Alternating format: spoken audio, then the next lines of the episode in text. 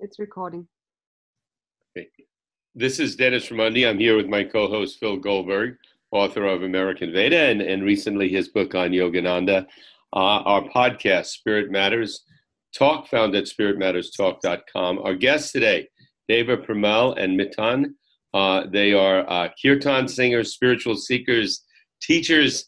Uh, they've been featured in top media, including the Wall Street Journal, the Los Angeles Times, and the Huffington Post, endorsed by celebrities as varied as Cher, Tony Robbins, and the Dalai Lama.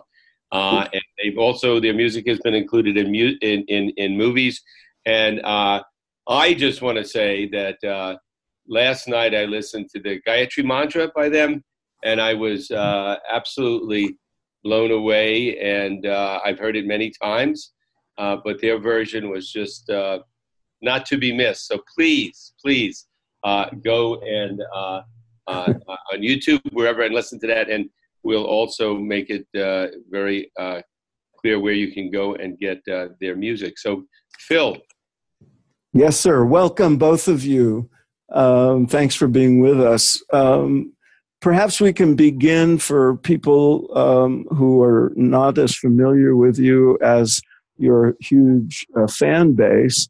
Uh, tell us a little bit about your own spiritual backgrounds, how you came to uh, the sacred music that you've been performing all these years, and uh, you know what the what the origin story is. It all began uh, 29 years ago when we first um, met. It even began. I mean, actually, began even earlier. Uh-huh.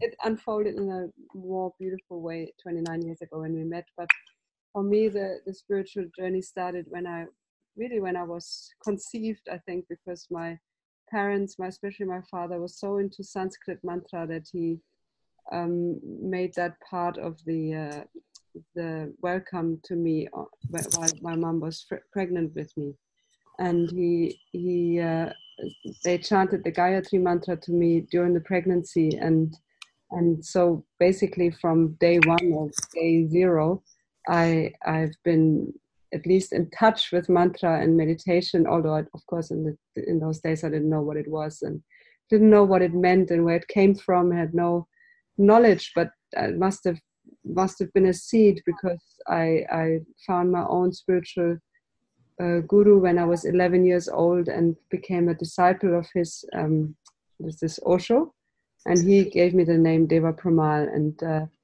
then met Miten in, in India in India, 10 years later, uh, 20 years old. In the ashram. In India, ashram. In Pune.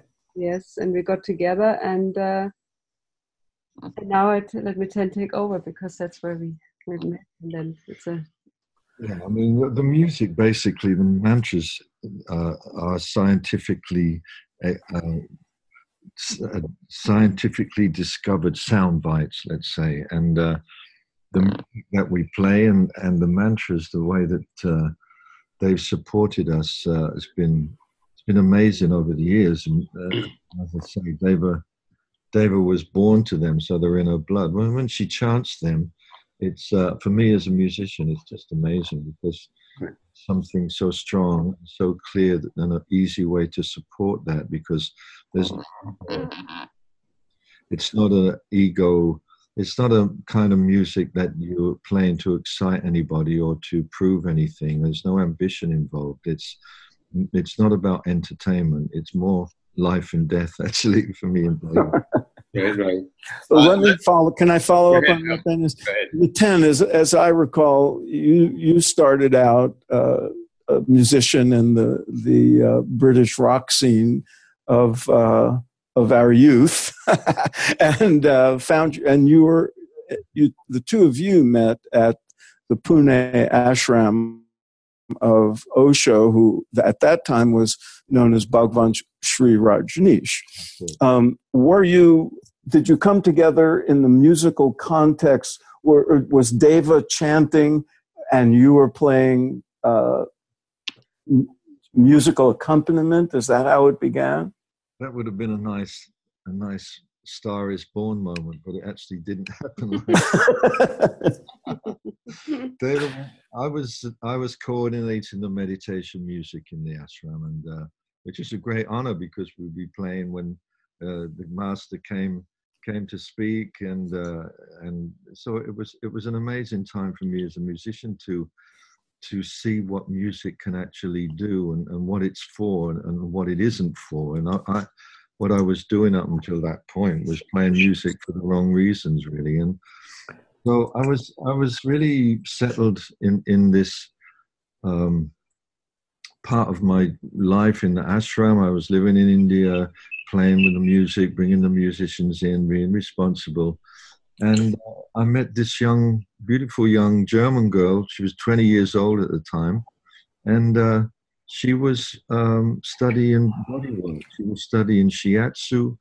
She was studying massage, cranial sacral, and reflexology. And uh, she's a healer, you know, with her hands. And uh, that's how we met. She gave me a session, a shiatsu session. She wasn't singing. Uh, it took a while for her to uh, to to. She was a musician. She just didn't know it. She her, mm. her parents were musicians, and I uh, still don't know it. Right, right. Well, that's another. That's another subject.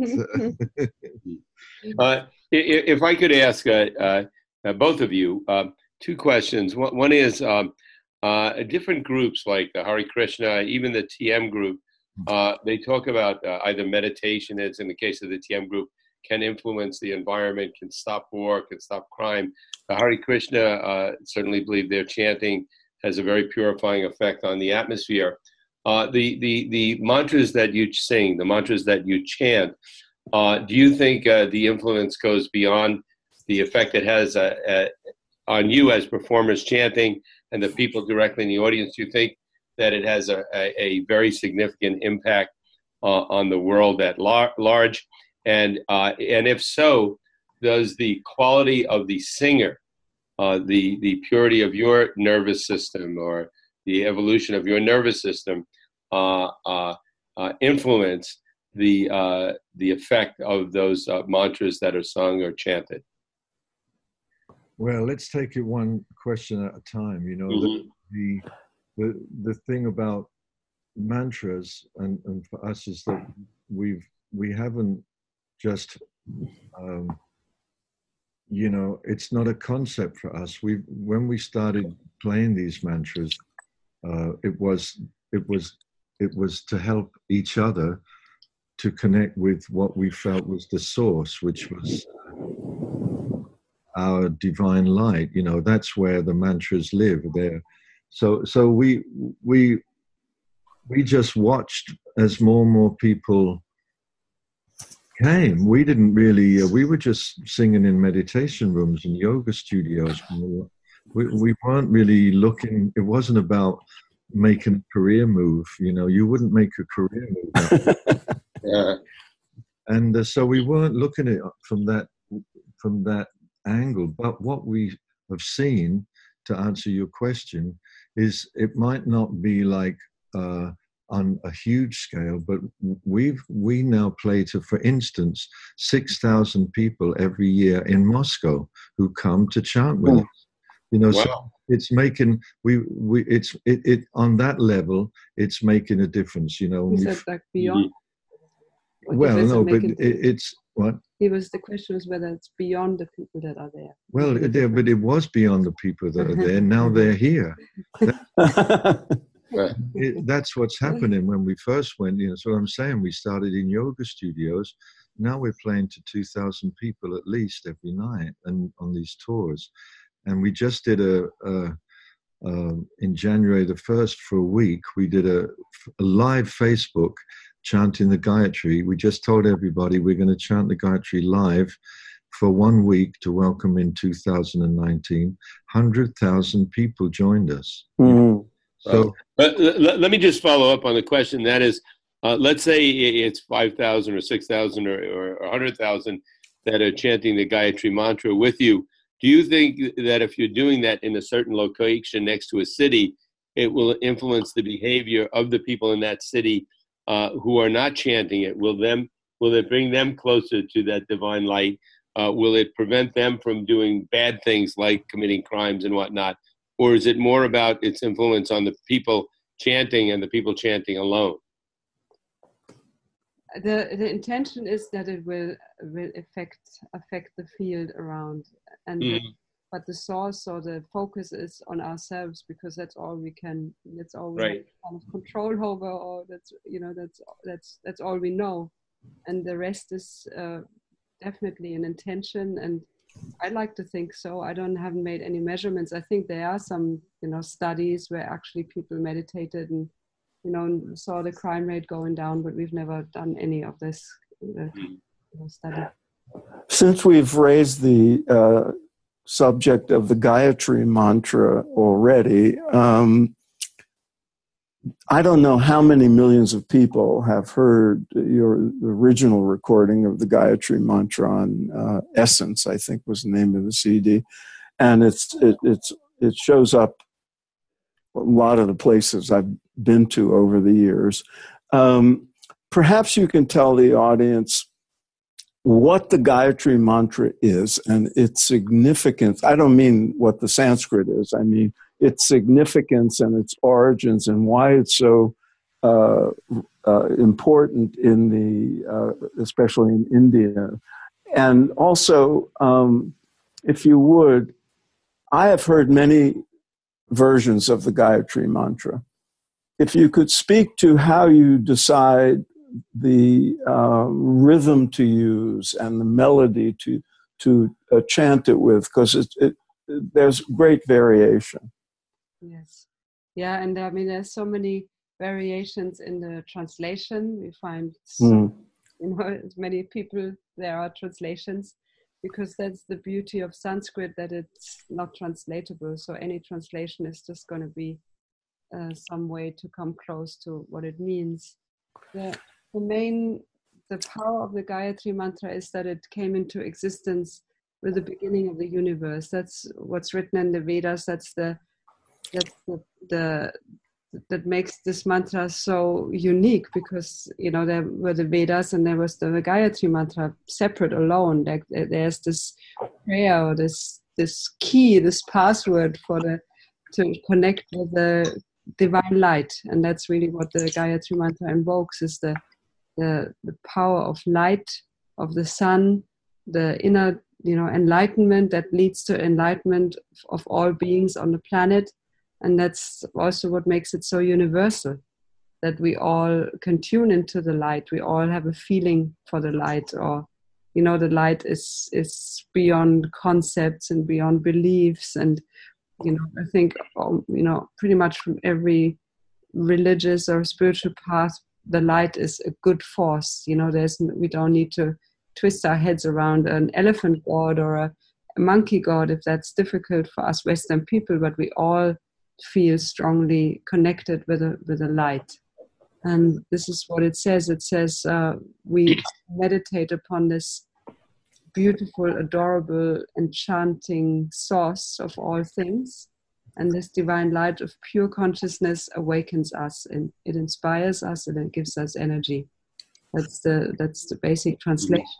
I think the thing to know also phil is that you know, we take these mantras, we've taken them into San Quentin, places like this, you know, mm. and uh, it's important for us to share them on that level because then you get a feeling of uh, what what magic uh, is is somehow uh, in them. You know, it's just you you just uh, you just have these experiences, and, and from people who write to us and say they've had their kids born to the, the Gayatri Mantra or they you know, they played the Gayatri Mantra for their loved one who was passing on. So you know, it's it's it's it's bigger than than us, and and uh, it's bigger than anything we know. We, like David said, we you have a certain explanation, but the only way to really experience it is to chant it. You know, beyond that, you're just going to be a tourist, and uh, it's it's a it's it's it's a real energetic sound formula, you know. And uh, once you get into it on that level, it's it becomes it becomes very uh, essential in in life. But that's why Deva and I can travel around the world every year. It's, it's just because we we are propelled almost flying around on the wings of the Gayatri because it just feels like this is the most uh, this is the best way we can help and the best way we can participate in it. So that's what we do. Can I follow up, Dennis? Go ahead. Um, it's funny you should say on the wings of it. Your your upcoming tour, we should say, is uh, in May of nineteen of twenty nineteen is called "On the Wings of Mantra Tour." Um, with respect to the Gayatri mantra, your new uh, CD, as far as I think it's your latest, the, the, the one titled Deva, yeah. it has on it um, something that you're calling the seven chakra Gayatri mantra, which it, the melody and tonality of it is different from the, the one I was familiar with that you did several years ago. Uh, what, is, what do you mean by seven chakra Gayatri mantra and how is it different? Yeah, it's uh, called also the called the long form of the Gayatri mantra. Ah. Didn't want to use that that word. It just sounded so so uh, boring. really, seven chakra. That's what it is. It invokes all the seven chakras. It goes, um, you know, it invokes every chakra with a om, and then the and then the sound. So om bu for the first chakra, om bhuvaha for the second chakra, om swaha for the third chakra, om maha for the heart chakra, om janaha for the throat chakra, om tapaha for the third eye chakra, and then Om Satyam for the seventh chakra. And then it goes to the Om Tatsavitur Varenyam Bhargo Devasya Dhimahi Dhiyo Yona Prachodayat. And I've been wanting to chant and, and, actually find a melody for it for a long, long time. And it just it seems like we had to wait this long. And melody came and feels right. And, uh, and so it's, it's, it could, uh, it was born like this. So you're saying that there is a, a, a, traditionally a longer form Gayatri mantra and a shorter form. Yes, and there's you know there's different schools of which one is the one or ah. short one is definitely the most chanted one. But then people who um, who are maybe go deeper into it, they say you know the long form is more wholesome because it does address all the seven chakras so I, mm-hmm. I, I, I um, personally, I enjoy chanting either one. So I, I don't, I'm happy I don't have to decide which one. well, thank you for that. Right. I, I, both of you uh, studied uh, with Osho, were at his ashram. Uh, how influential was his teachings uh, on your on your music? And, and also, I wanted to just uh, follow that by saying there's been an upsurge of interest in Osho. There was a documentary out recently and, and I think uh, it's been very beneficial for uh, his movement. Uh, uh, there seems to be a lot of confusion uh, about what he stood for, and, I wanted you to reflect on that as well. So, its influence on your music and any any anything you'd like to say about his teachings and their influence and, and profundity in, in the world. How long have we got? uh, we got some time. well, you know, Osho was a wild card. You know. He sure was. was. Yeah. He wasn't your kind of.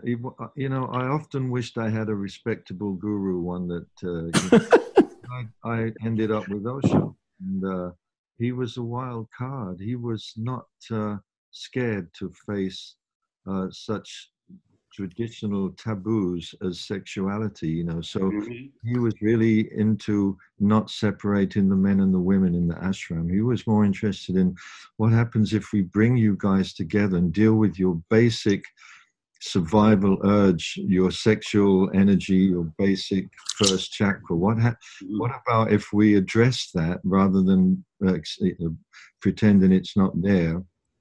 And see if we can raise it to higher consciousness. Mm-hmm. Sex to super consciousness. That was one of his beautiful uh, discourses, which was made into a book. He never wrote anything. He was he just uh, he just was transcribed, you know, from from his talks. So um, Yeah, so he he informs every note, every silence in between the note, because without him, wouldn't have had a concept or an understanding of the power of music.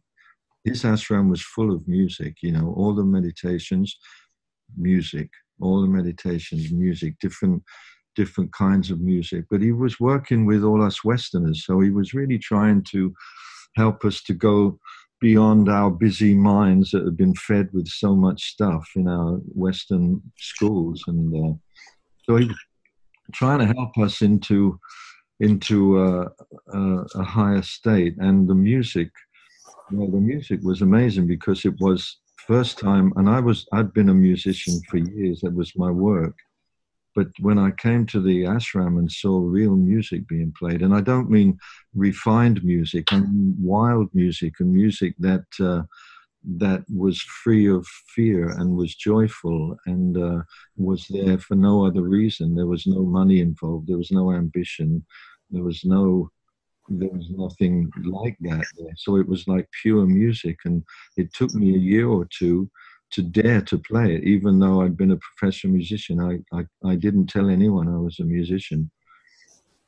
I just wanted to chop the carrots and wash the rice, you know. uh-huh. It was my plan there. I just wanted to heal, and uh, I just wanted to find something uh, of a, of, of uh, truth or, or, a flow. I needed a flow, you know. I wanted a flow, and Osho was definitely that. And in in a way, when you talk about, uh, you know, all all the stuff in the movie that uh, that happened, and I was there, by the way, and all that. Mm. Um, but um, you know, it it's so beyond beyond something you can you can uh, explain you know because it's it's when you the relationship between a master and a disciple is just off the charts. You can't explain it if you've never experienced it because it, it just looks so weird you know. And uh, but it's true and it's real and uh, it's uh, it's a seduction because the master's always seducing you into a little bit more of yourself, a little bit further step into the unknown. And that's what he liked to do. And the whole thing in that movie was that. Can you say a little bit more about that? Because I know people have seen it, and you know it's it's a huge topic of conversation in certain circles. What actually went on was the movie accurate? Uh, how much did Osho know about what was going on? Since you were there, perhaps you could you reflect a little bit more about it? Yeah, sure. I mean, I, I don't know, and I don't really care whether Osho knew what was going on. Mm. Yeah, and, and but uh, but you know, I think that it was, it, you know, the thing was that on that one dimension is that you think you're building a city and you think you're you're you're working to reclaim the land and you you you've got all these great ideas and these great concepts and this power. The, the money was coming in from disciples. So we were really feeling like we were doing some good. And um, when it was all destroyed it was uh, it was incredible because it was it, it it was we realized or some of us it was nothing to do with building the city. It was all about what the experience that it uh-huh. And he knew that as a master. It's like the guru, like the Gurdjieff, you know, uh, the Gurdjieff kind of techniques when he would get people to dig a hole in a in a field and and they spend days and days sweating over this hole in the field and he looks and he makes the the measurements and then when they've done it after so so so many days, he tells them, oh, that's great, now you can fill it up, put it back. Mm.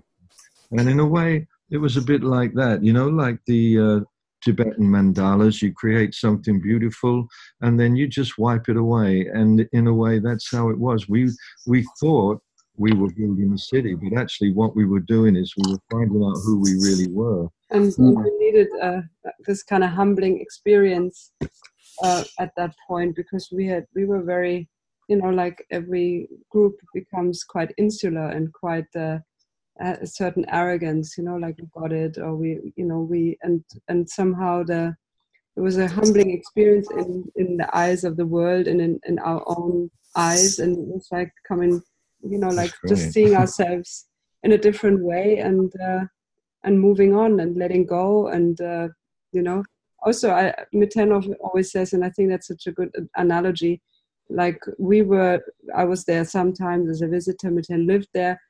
We didn't know what was going on. And uh, it was a bit like but we also saw that Sheela was over the top and was definitely mm. the way we liked to be represented. It was a bit like trump now you know like you oh, somebody you just have no choice really in, in she was our trump. And uh, but we all have a good beautiful everybody here still lives a beautiful yeah. life you know but you don't feel so good with it uh-huh. that's that's that was the feeling it was a feeling like I, that I, I wanted to ask uh, you. Uh, I think somebody I read that you were like modern day nomads, and I read your schedule. You travel all over. Is there any uh, place you haven't gone or anything you haven't done with me that you'd like to do in the future? I mean, we haven't been to China yet, so I, but I don't know. It's not really being. We're not really planning. Um, mm-hmm. I don't know. We we are very fulfilled. uh-huh. Well, I hope you get to do an outdoor concert in Tiananmen Square. Okay, okay. um, I, I, have a question about the, the music. Um, the chanting of mantras, uh, traditionally, there's kind of two ways you, you hear them. One is uh, people singing and audience listening and taking it in. And the other is the sort of call and response that we associate with, with kirtan. Um, do you do both? Because when I've seen you in concert, you you seem to do more of singing yeah. uh, than call and response. But I, I assume you do both. Is that right? No, we really our our thing is really that we're all in it together. We there is nobody to call mm. and nobody to respond. we just okay. All sing wow. so when you when you're singing, Deva, um, people are uh, invited to to chant uh, along with you yes. as opposed to call and response yes and we also we project the lyrics behind us on the stage so people can see and and follow very easily it's an invitation to be together and in a communal way that way that's just what what feels natural to us i think it's also because we are not we are not traditional, you know, kirtanias, kirtan. Right. Uh, so that's just what came, came naturally. It comes naturally to us. Uh, can I ask another question about that, Dennis? Go. Yep. Um, when you uh, decide on adding something to your repertoire or to record something, uh, does it start with, oh, there's this traditional mantra and we should use that? And is it then a matter of putting uh, the music together, the instrumentation, the melody, the rhythm, and so forth? Is that how it works? And is that your division of labor, sort of? Basically, yeah. You have to approach it with great respect, you know, because you're not you're not involving yourself with a a lyric. This is mm-hmm. this is something beyond lyrics. It's beyond it's beyond uh, let's say emotional content you know you're beyond it so and you're in another realm so it's in, in a way i i i don't like a lot of the way i hear that people put music to mantras to be honest with you it, doesn't really it doesn't suit me although that's what Deva and i do. It's just uh it's just I, I love the authenticity of Deva's voice and the fact that it's in our blood. And uh, and then the the music can can uh, you know in a way it begins with Deva because Deva will come with the mantra that she wants to chant, not use. We don't we can't use things, you know, but uh, but the one that she wants to chant, and then we'll look for a groove, we'll look for a rhythm first, we'll look for a, a meter, you know, and and uh, and we just take it bit by bit and see see if it wants to respond because the mantras are like you know it's like rubbing the the uh, genie lamp you know and the and the mantra appears and then you just hold on you know and and uh, it just takes you wherever it wants you. uh, I, I, I want to for our listeners uh, where does one go to find out more what give us your website and we'll post all this up and also uh, where they can get uh, recordings of your music uh, and anything else you have coming up you'd like to share with our listeners. Okay, okay. So look, our, our website, the, the easiest way to get to our website is uh, is here. It's DPM, which stands for Deva Premal Miten, DPM at DPM dot life. No, that's our email address. Oh, that's our email address. So, so our, our website is dpm.life. Oh, and uh, with, with an, an F. F. Yeah, life. That's a short version of mitendevapremal.com, which also works, but then people have to spell all this.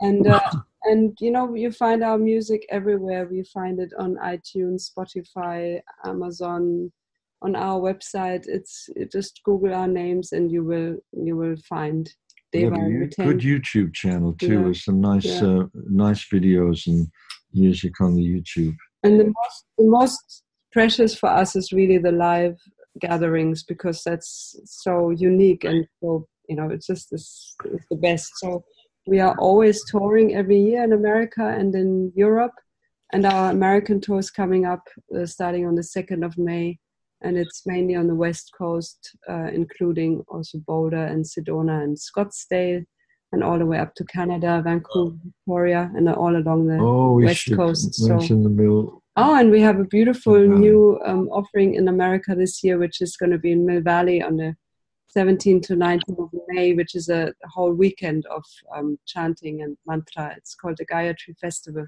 Where's that? It's in Mill Valley. At, in, in Mill Valley. Wonderful and that's going to be so nice. That's so beautiful. Two, 200 people, you know, just uh, coming together for just to immerse themselves for into weekend, the singing, chanting, circle dances, harmonies. It's just really precious.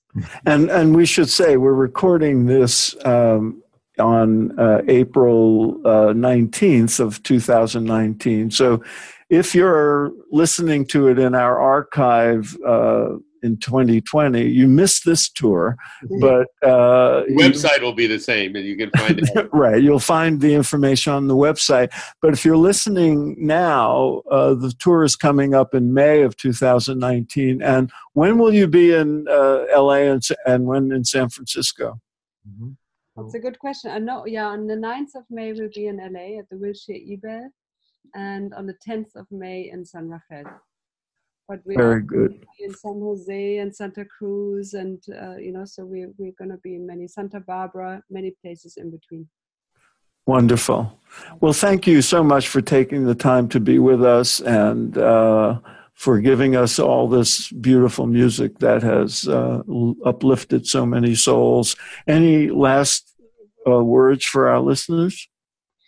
Om Shanti Om.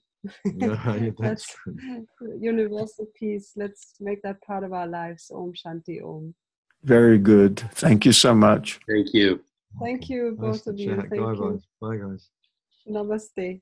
Namaste. Namaste. Phil? Yes.